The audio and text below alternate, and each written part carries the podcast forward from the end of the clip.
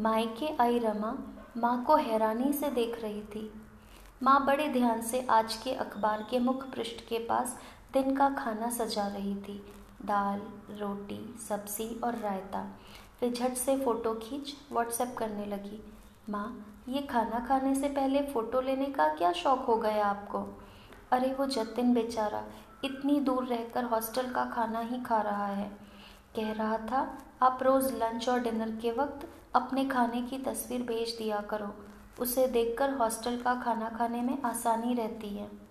क्या माँ, लाड़ प्यार में बिगाड़ रखा है तुमने उसे? वो कभी बड़ा भी होगा या बस ऐसी फालतू की जिद करने वाला बच्चा ही बना रहेगा? रमा ने शिकायत की। रमा ने खाना खाते ही झट से जतिन को फ़ोन लगाया।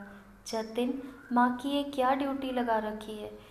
इतनी दूर से भी माँ को तकलीफ़ दिए बिना तेरा दिन पूरा नहीं होता?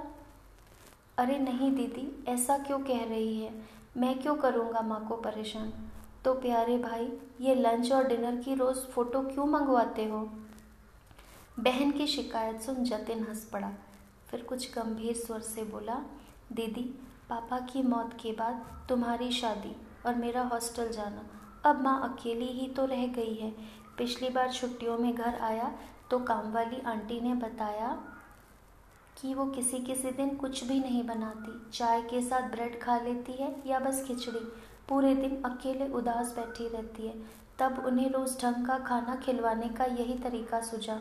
मुझे फ़ोटो भेजने के चक्कर में दो टाइम अच्छा खाना बनाती है, फिर खा भी लेती है और इस व्यस्तता के चलते ज़्यादा उदास भी नहीं होती। जवाब सुन रमा की आँखें छलक आई।